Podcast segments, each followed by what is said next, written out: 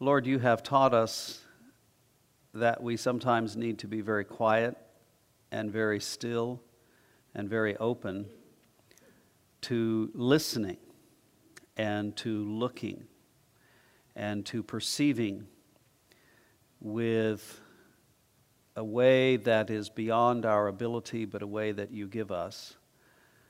Perceiving the realities and the truths of the world that you have made, the world that you are part of, the world that would not happen were it not for you. We get so busy doing things that we want to do and things we like to do, and many things that are part of what you are doing. But every once in a while, we need to step back and stop, not only to listen, but to study and to discuss and to present ourselves again to you so that we can be in touch with you who are the source, the very ground, the very reason for everything that is.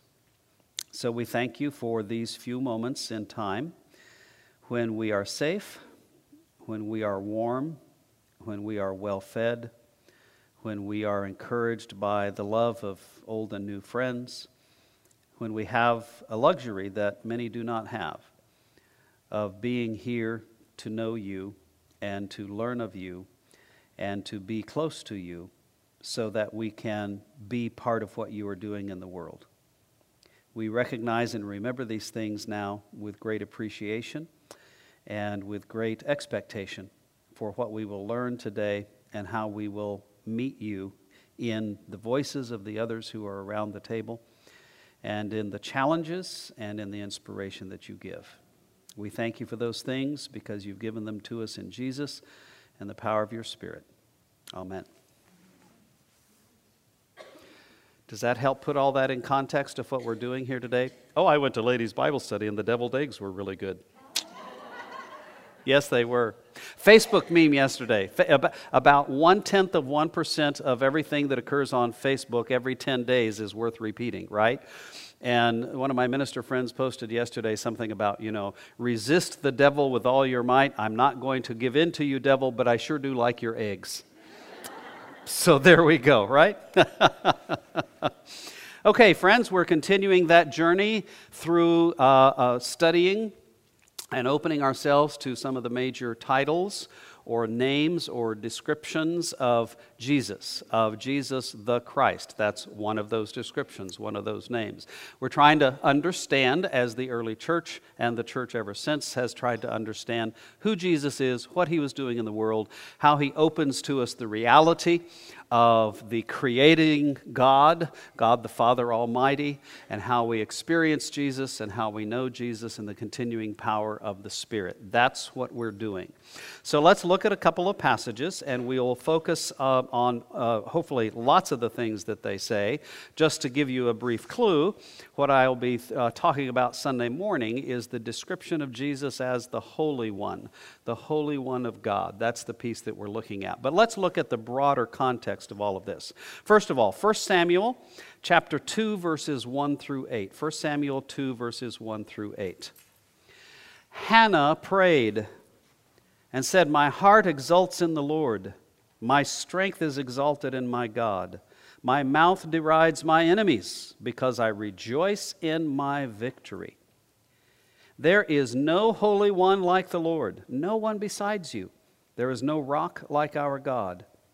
Talk no more so very proudly. Let not arrogance come from your mouth, for the Lord is a God of knowledge, and by him actions are weighed. The bows of the mighty are broken, but the feeble gird on strength. Those who were full have hired themselves out for bread, but those who were hungry are fat with spoil. The barren has borne seven, but she who has many children is forlorn. The Lord kills and brings to life. He brings down to Sheol and raises up. The Lord makes poor and makes rich. He brings low. He also exalts. He raises up the poor from the dust he lifts the needy from the ash heap to make them sit with princes and inherit a seat of honor. For the pillars of the earth are the Lord's, and on them he has set the world. We should be singing that, shouldn't we? Sounds like something you could sing. Actually, it probably was.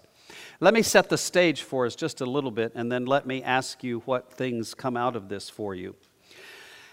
Hannah was married to Elkanah.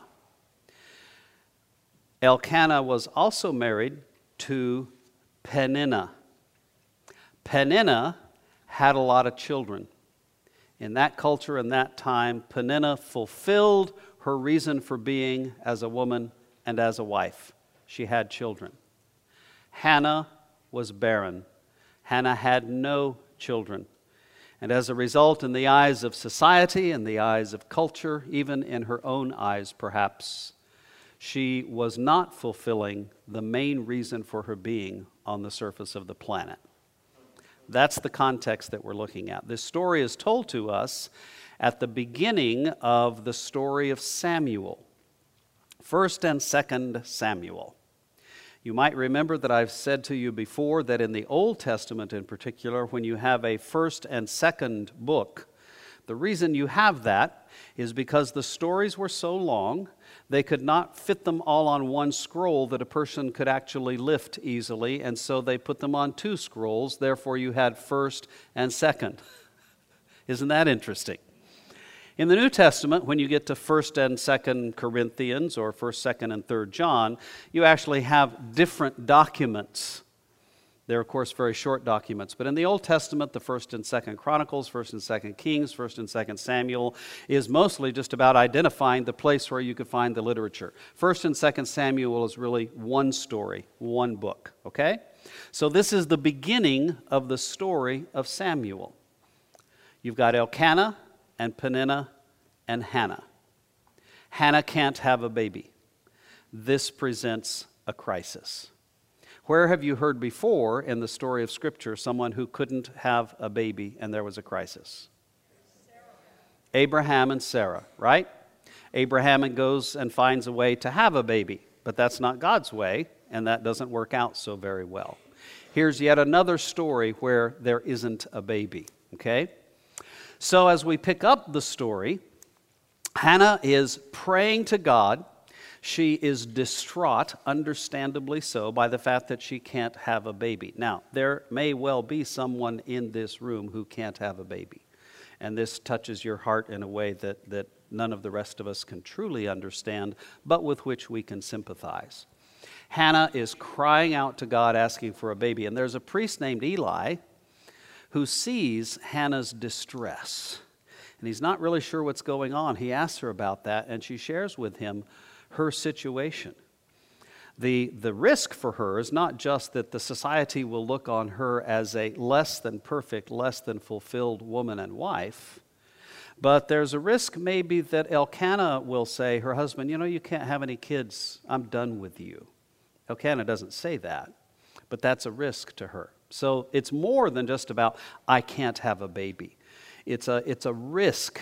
It is a, it is a delicate and tender and tenuous situation for Hannah, just in terms of her survival and in terms of her thriving on the, on, in, in her life. So Eli prays, and of course, Hannah prays. And guess what? Hannah has a baby. Okay?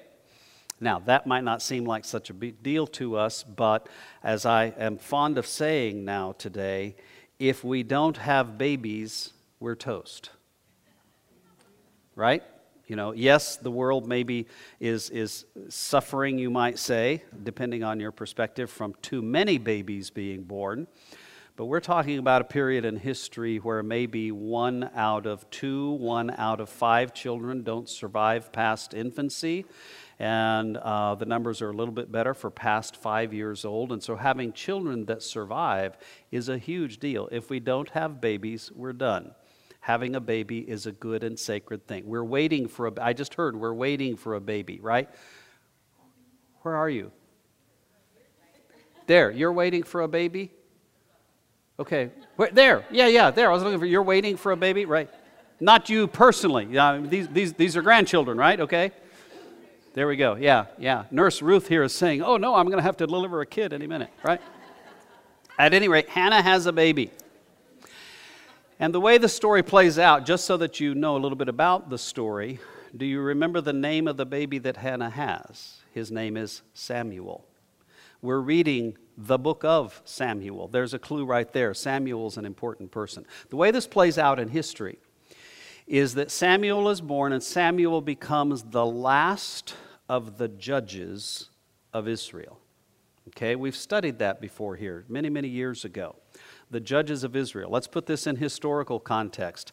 God comes to Abraham, says you're going to have a big family. Abraham, Isaac, Jacob, Joseph. The family lives in Egypt for several hundred years. The extended family is rescued by Moses. They wander around in the wilderness for a long time. Eventually, the family gets to cross the Jordan River and come into the land of Canaan, the Holy Land. They establish themselves as the 12 tribes of Israel in a loose confederation, a political uh, and, and economic and social and cultural and religious confederation. And for about 300 years after Joshua leads the people through the Jordan into the promised land, for about 300 years, the nation of Israel, if you will, functions kind of like the original colonies of the United States, okay? There was no king back in England to pretend that he was in control of them, okay?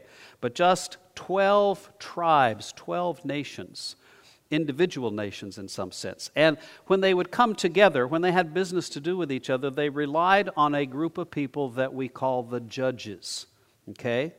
Don't think of a judge like we would think of a judge today, right? Sitting in a court on a bench and issuing pronouncements, okay? Interpreting the law.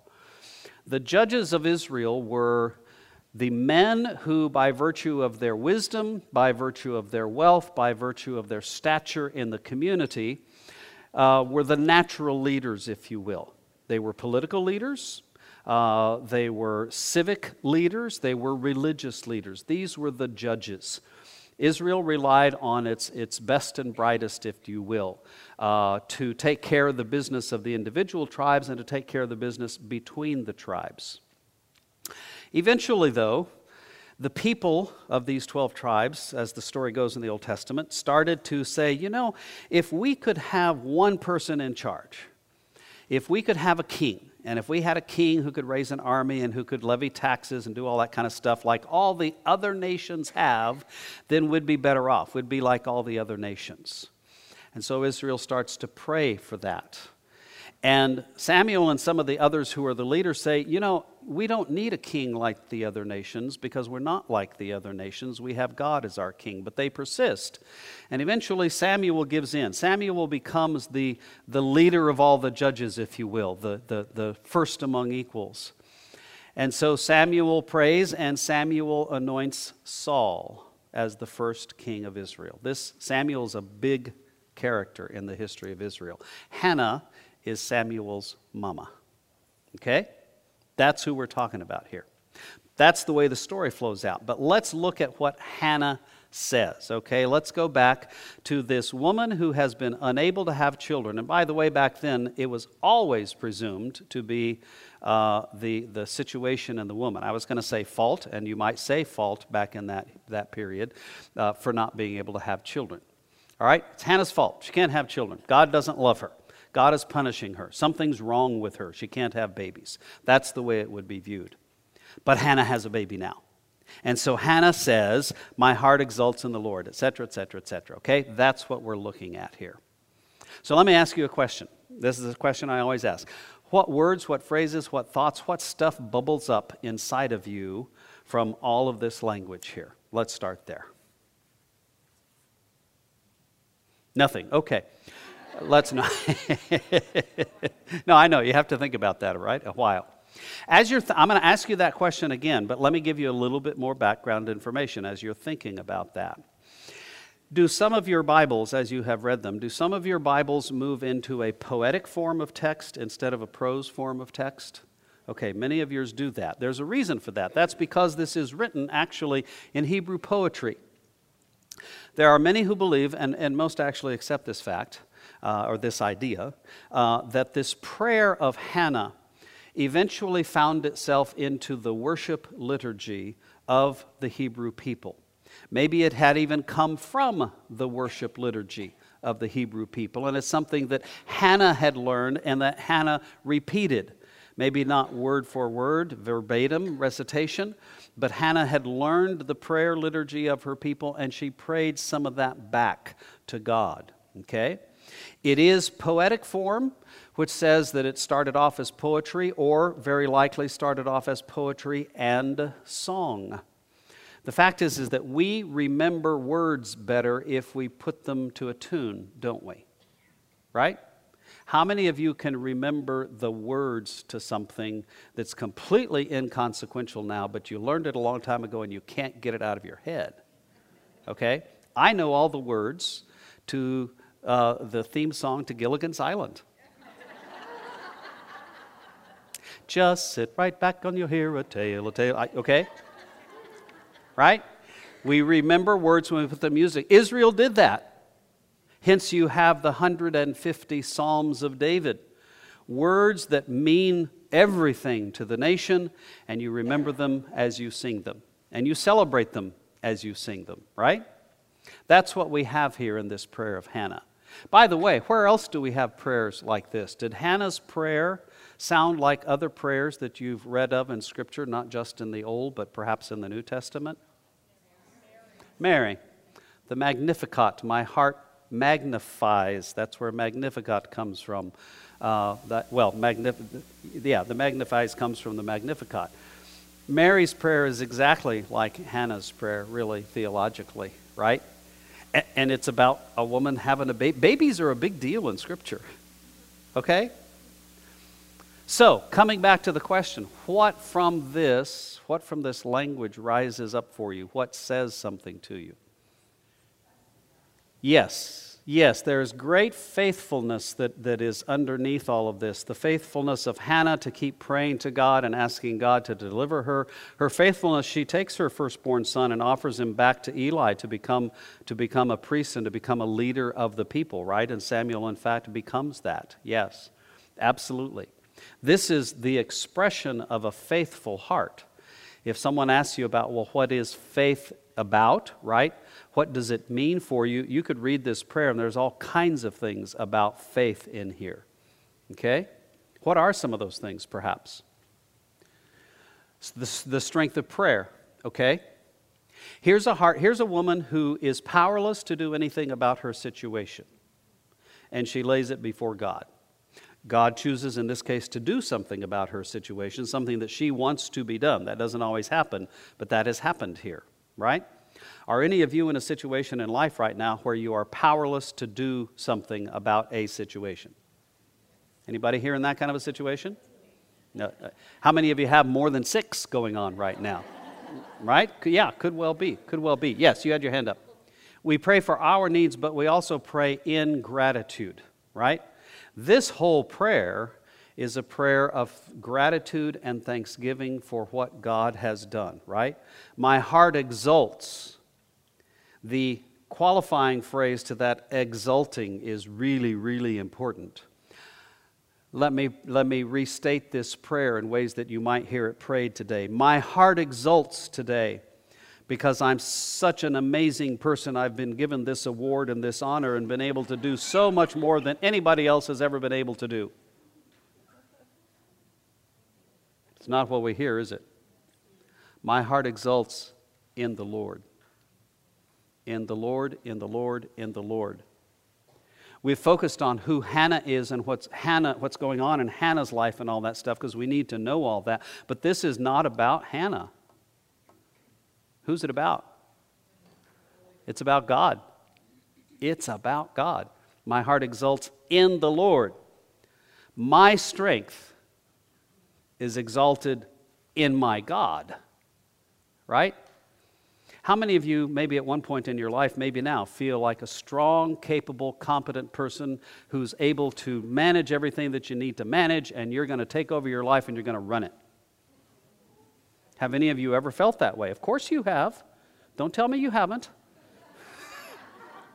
right? Right? But as I look around the room, I see some of you that have been around long enough, perhaps, in order to have run into something that you couldn't manage. Okay? If you haven't run into that, just wait. That's all I'm going to say, right? My strength, my pitiful little human strength is exalted in my God. And then, this one, you know, I should preach on all those things that preachers don't want to preach about. My mouth derides my enemies. Who do you think Hannah's enemies may have been? Peninnah. See, you think the soap operas on daytime television, they ain't got nothing as good as what's in the Bible, right? Right? I, you know, oh golly, I should have sent Jan to teach this. Um, right? Can you imagine the relationship between Peninnah and Hannah? Wow. Now, maybe Peninnah was a, you know, gracious, kind, loving, I'm so sorry for you, Hannah. Or maybe not. Or maybe both, right? Who knows, okay? Who else would Hannah's enemies perhaps have been? Maybe Elkanah. Now, we're told that Elkanah's pretty understanding, and yet, you know, woman, I married you, you know. Why did I marry you? Well, I love you. Okay, that's great and fine, but my posterity, my lineage is going to be my kids. Where are they? Okay? There's, there's two enemies living in your house right there in some sense, right? Say it again. The community. Yes, the whole community, right? And let's be honest, we haven't really totally gotten away from that in our world, right? When, when a couple gets married, uh, one of the very first questions um, that his parents and her parents ask is, When are you going to have a baby? Am I wrong about that? Well, let that be a lesson, right? That's still a piece of of what, what we worry about. But what does Hannah say? My mouth derides my enemies because I rejoice in my victory. Okay? This is not so much in the end analysis, if you read the rest of the Bible, it's not about putting your enemies down, but it's about, it's about raising up your God who gives you victory not over your enemies, but over whatever evil it is that has come into your life. Okay? There is no holy one like the Lord, no one besides you. This could be a Valentine's Day card. Did you ever think about that? Did you ever hear? I heard this years and years ago. I think I was in college. You can take any love song, any love song, and instead of whoever the love song is directed to, uh, you can direct it to God. And it's an, most love songs are an amazing expression of the love that God wants us to have for Him, right? You can do that with Valentine's Day cards, right? There is no one like you. Has a man ever said that to you before? I hope so, right? You know, has anyone ever said that to you? Your mothers, of course, right? Your fathers, I hope. There's no one like you. No one. That's unique, that's singular. There is nobody else. You are the Holy One. Let's talk about the word holy for a minute. It's a great religious word, and a lot of people don't know what it means. We use it all the time. What does the word holy mean? You're holy, God. Set apart. It says right here. Are you reading my notes? cool. Set apart. Okay? Now, most of us think of holy as something that's pure, righteous, good. It, it's not corrupted or, or profaned by the world, right? We think of holy in that way. And, and, and that's part of being holy. But that's the holiness that results from what holiness is actually about, which means different, set apart for something special in a unique category, if you will. God is in a unique category. That's what holy is, right? When we take physical objects and we say this is a holy thing, right? Let's talk about a sanctuary. We got a big church sanctuary sitting over there. You know, we sanctify it, we, we, we make it a holy place. We say it is special.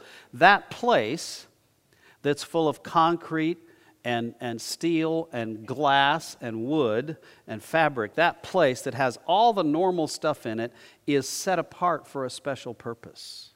And we only do certain things there, and we don't do a lot of other things there, right?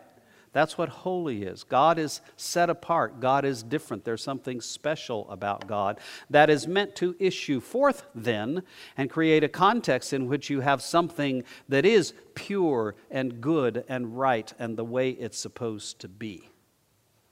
That's why we take some things and set them apart or we consecrate them for special purpose. You, God, alone are holy. You're the only one who is you right? Now that seems like, well, sort of a no duh thing of, well, of course you are, you're God. And yet it's important for us to come back and realize that that reality, that thing that we confess about God, this is who God is.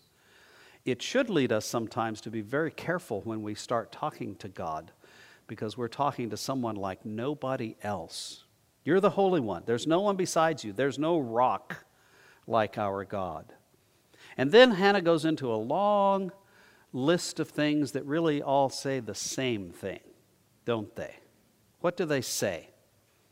Hannah says, Talk no more so proudly. Arrogance comes out of your mouth, but the bows of the mighty are broken, the feeble gird on strength. Those who are full are now hired out for bread, those who are hungry are fat. What's going on with all that? Do you recognize a pattern in any of that? Hannah's talking about God's power to eliminate the proud and to raise up the weak. Okay?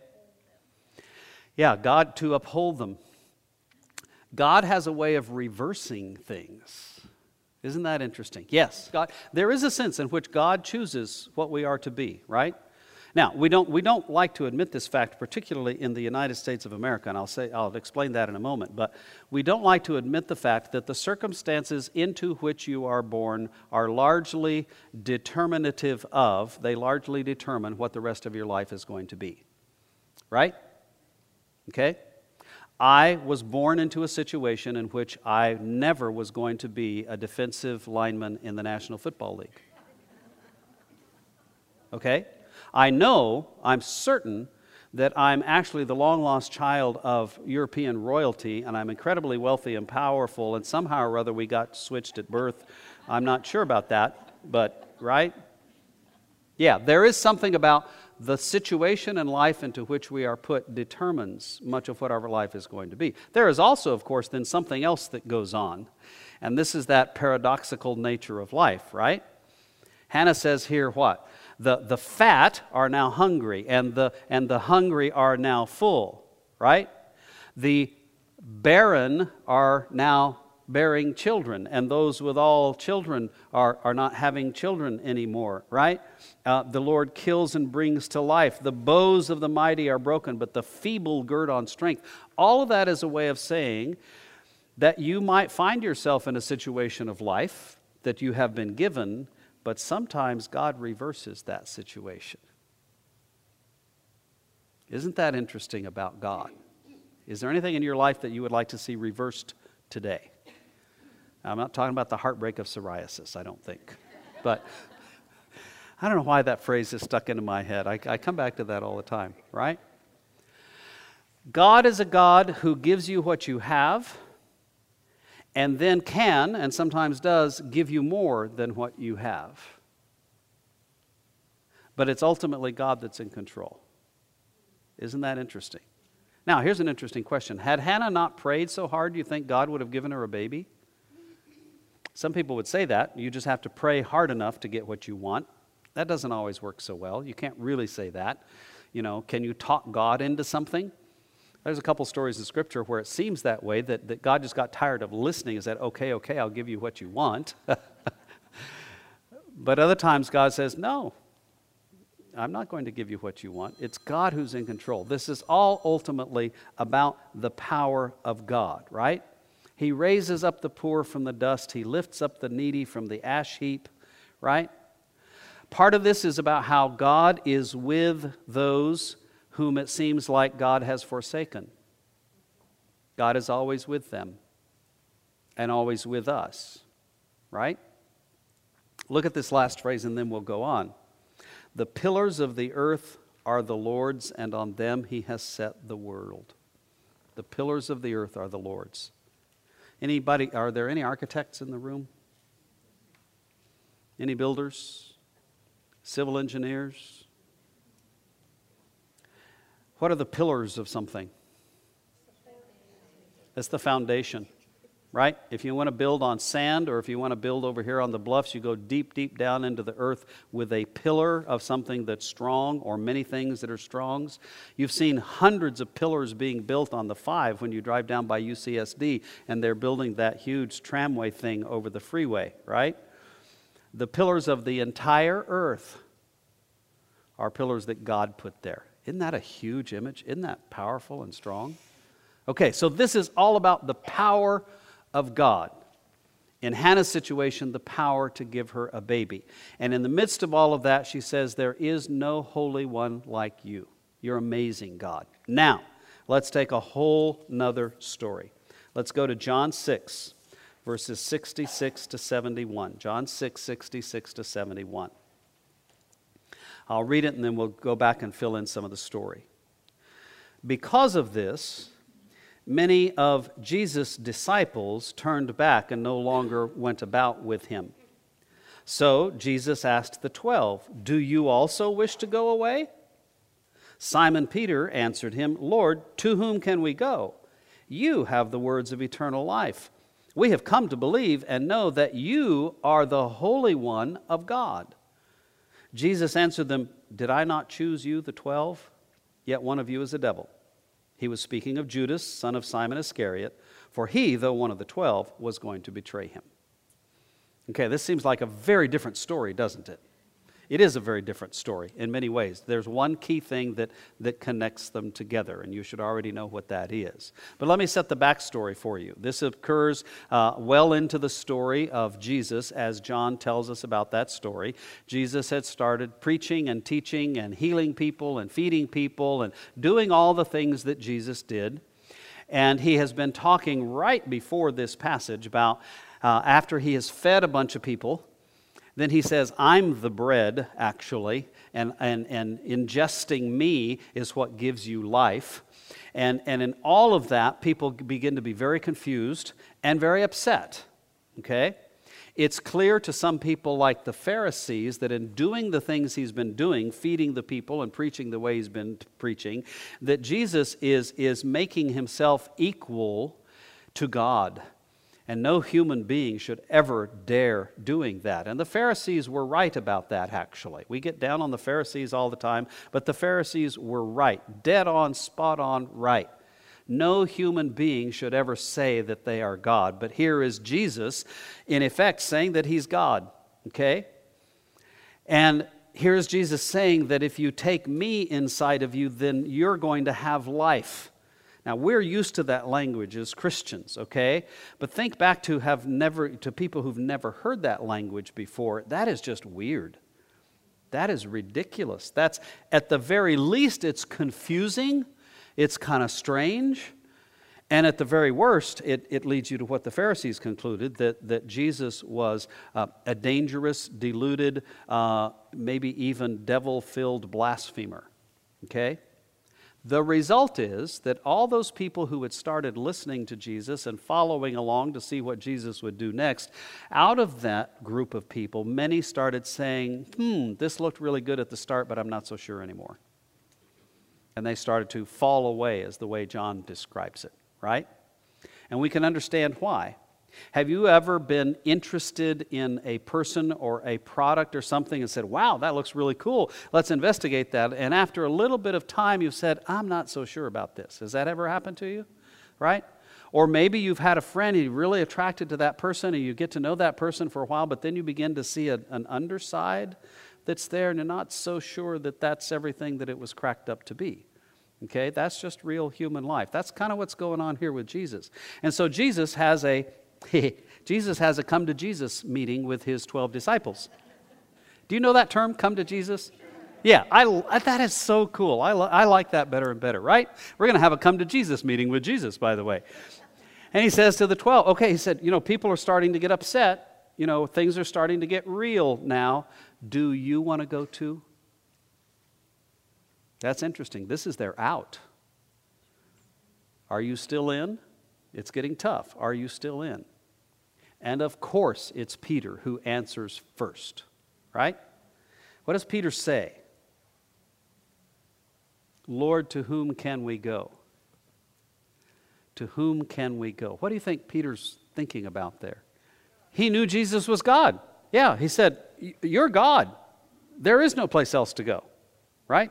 Peter is the one consistently throughout the scriptures who sometimes gets confused, sometimes blows it, but Peter has some sort of inkling, uh, even when he doesn't really understand what he's saying, right? Look, Jesus, you are the Holy One of God. Things might be getting tough and things might be getting weird, but you're the Holy One of God. Where else are we going to go? Now, think about that for a second. Let's bring that to real life. Do you know anyone who has ever been a Christian and then given up their Christian faith? Okay? Okay? What happens in that dynamic? There's lots of possibilities, right? Sometimes people encounter terrible things in life and they say, there can't possibly be a God. I'm giving up on God. Sometimes they're hurt by something that happens in the church or through the activity of the church or by people in the church, usually people in the church, because the people in the church are all screwed up, right? There is no question about that. Church people are just messed up. Another Facebook thing. Have I told you this one yet? This guy said to a pastor, he said, You know, I, there's no way I'm going to, to ever join a church, because, and especially your church. He said, Your church is full of hypocrites. And the pastor looked at him and said, Actually, we're not full. We have room for some more. Would you like to join? right? I should have saved that one for a Sunday morning. That's okay. I thought that was great. So, so Peter says to Jesus, How can we give you up? You are God, right? But we do know people who give up on God. And think about that what do people go to when they go away from Jesus? Oftentimes they go away to just nothing. They say, you know, I don't know what's going on here. I'm just going to put my head down and do my best today and let the rest take care of itself. That's what a lot of people do. Sometimes people go find some other religion, some other guru, some other way of looking at things. That, that happens, okay? But if Jesus is who we say he is, who he said he was, who he demonstrated he was, then where else would we go? Right?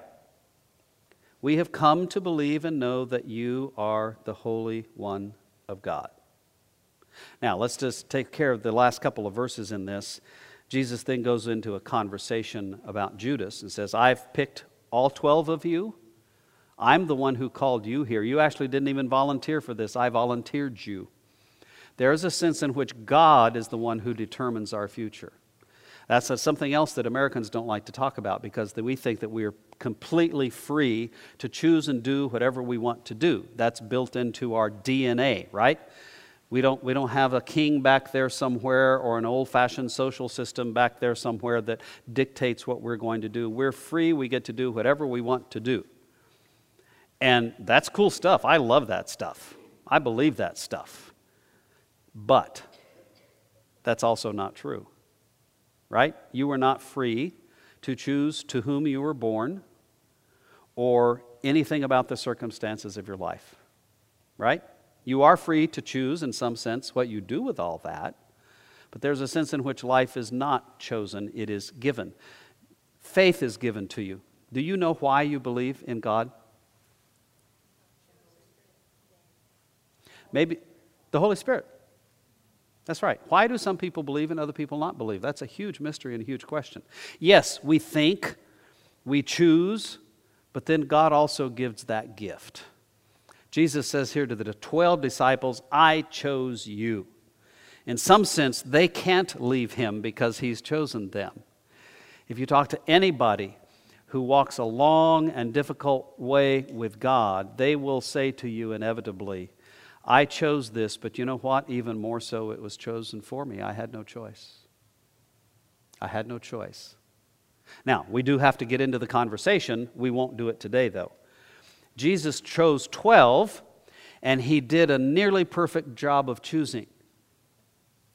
One of them turned out to be a rotten apple, right? Did Jesus mess up?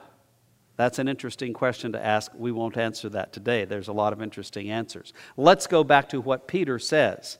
We've come to believe and know that you are the Holy One of God. Now, I want to attach those two things together. Hannah, who's just been given the gift of Samuel, says, There is no Holy One like you. And now, Peter says about Jesus, You are the Holy One of God. What was Peter saying about Jesus? He's God. Go further. What all did Hannah say about the Holy One of Israel in her prayer? She said he was the foundation of everything. He was the one who can reverse a terrible situation. He's the one who is with people in their terrible situations. He has not deserted them. He is the one who takes the arrogant, the proud, the self sufficient, those who think they're in control, and wipes them away. He's the one who is the source of knowledge, not everybody else, him and him alone. Think of all those qualities and all those attributes that Hannah expresses in her prayer about God.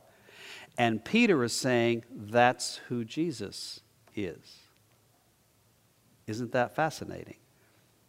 You see, Peter did not just create all of his uh, language about Jesus from out of nothing. Remember, Peter was a good Jew. Peter had, had we don't know a lot about his background, but, but it's clear from the responses and the things that, that come from out of the disciples, especially those who get a little more airtime, like Peter, in the language that Peter uses, in the questions he asks, in the statements that he makes, it's very clear that Peter has gone to Sunday school all of his life. And he attended youth group all of his life. And he read the scriptures all of his life. And he paid attention to boring preachers all of his life. Peter knew the language, he knew the history, he knew the tradition, he knew the faith of his people. And he well knew what he was saying when he called Jesus the Holy One of God. Isn't that amazing? Now, a lot of this comes as no particular form of news to us because this is the fundamental Orthodox Christian faith, right? And some of you have been Christians for more than a few minutes. And you've studied and you've learned, but it's so important for us to get back in touch with the radical thing that Jesus is, is doing and the radical new understanding that people like Peter would have of Jesus. Because it then takes us back to the importance of who Jesus is perhaps today, right? So let's go to this question. If Jesus is the, I don't mean one of, but the, singular. There is no other. If Jesus is the Holy One of God, what does that tell you about what you need to do with Jesus? About how you respond to Jesus? About what you do with the fact that Jesus exists? What do you do with all that? Yes, ma'am. Listen to what he says and act on them. Absolutely. Absolutely. Don't bother listening to anybody else. Only listen to somebody else as they can inform you about Jesus, right? And of course, not just Jesus, but everything that Jesus opens to us, right? Jesus is the supreme authority. What else? Yes, yes. Yes, we need to believe him, not believe in him. You know the difference. You know the, what I'm speaking about there. The difference in that. Uh, you can say you believe in something, you know, but do you believe it? Do you actually act on it? Right? One of the problems of modern Western Christianity, and it's not just Western, but it's been something that's highlighted in the last 20 years or so for us, is that a lot of modern Western Christianity started to push the idea that what, what you needed to do was come to this place where you could say, with some degree of, of genuine uh, feeling and integrity, that you believed in Jesus. Yeah, I believe Jesus is the Son of God. I believe Jesus forgives my sins, and because of all of that, I believe I'm going to heaven. Okay? And there's all of that is true, right? There's nothing wrong with that, but it stopped there. It stopped there. You say, I believe in Jesus, I am Christian. Okay? But then it stopped, and, and people never went any further with that. And it's hard to go further with that. It's hard to believe Jesus when Jesus says, Do this and don't do that. Act this way and don't act that way. Trust me. Trust me, trust me. And start to learn to live the way of life that Jesus lived. That's hard to do sometimes, isn't it? Do you remember how things ended up with Jesus? Does anybody know the end of the story of Jesus? How did things end up with Jesus? He was crucified. Okay, let's all sign up to be crucified. No, I'll sign up to bring deviled eggs. In my case, I'll sign up to eat the deviled eggs, right? But don't ask me to sign up to be crucified. That's the way it ended up with Jesus and many of the original 12. And many since then. Is that what you're signing up for? This is tough stuff. Some say that there are more Christians being uh, persecuted and actually martyred today in the modern world uh, than any time in the last several hundred years in other parts of the world. And so we get to ignore it. but there's one piece of it. There's one piece of it. Do we believe Jesus? If he is the Holy One of God, there's the challenge. What else does this stir up in you? Gene Peterson's paraphrase If you want to follow me, you have to let me lead and not you because I'm in the driver's seat. Yes. Do I think that's why some people have difficulty accepting Christ because they can't surrender control? Absolutely. Absolutely. I almost have, I, don't take this too far, and I, I never mean, you might hear me say things, I never mean to condemn anyone. Only God can do that, all right? Most of what I say is just stuff that goes on inside of me. But I almost have more respect for a person who seriously considers what Jesus said and says, no, thank you, than a person who never really thinks very much about it says, Yeah, yeah, I believe in Jesus. That's cool. Because if you really seriously consider what Jesus said, you might say, No. Right? You're signing up for crucifixion. Obviously, most of us in this room are not going to be crucified. Uh, there are people still being crucified sometimes, right? Most of us, well, I can't say for sure. right? But when you sign up for following Jesus, you sign up for giving up your control of your life, and you say, You're in control now. That doesn't mean you're excused from making decisions. Of course, you have to make decisions. You are responsible for your relationship with God through Jesus, okay? And the good, here's the good news two pieces of good news in that. One piece of the good news is, is that God helps you with that. And God understands and God forgives when you screw it up because you have and you are and you will. Okay? That's good news. But the other piece of the good news is that even though signing up for Jesus is signing up for really, really tough stuff, it's actually easier than not signing up with Jesus. Have you ever thought about that? Have you ever thought about what it would be like to say, Jesus, I'm, I'm not going to follow you. I'm not going to learn and live according to the reality of who God is by what you have done, but I'm going to live by some other reality. I'm going to live as if everything depends on me. Think about the weight that is on you if it all depends on you, right? Think about the weight that is on you if you say, you know, there's nothing at the end of this life, and I'm just going to do the best I can and live however I want to now, and then it's just all done. Now, that works for a while because human mind has a really great way of ignoring reality. But at some point, reality is going to hit you like a brick wall in the face. Do you really want to take your last breaths believing that that's the end of your existence? So, I would propose to you that following Jesus, as hard as it is, is easier than anything else because it's better than anything else. Do you want to live with peace?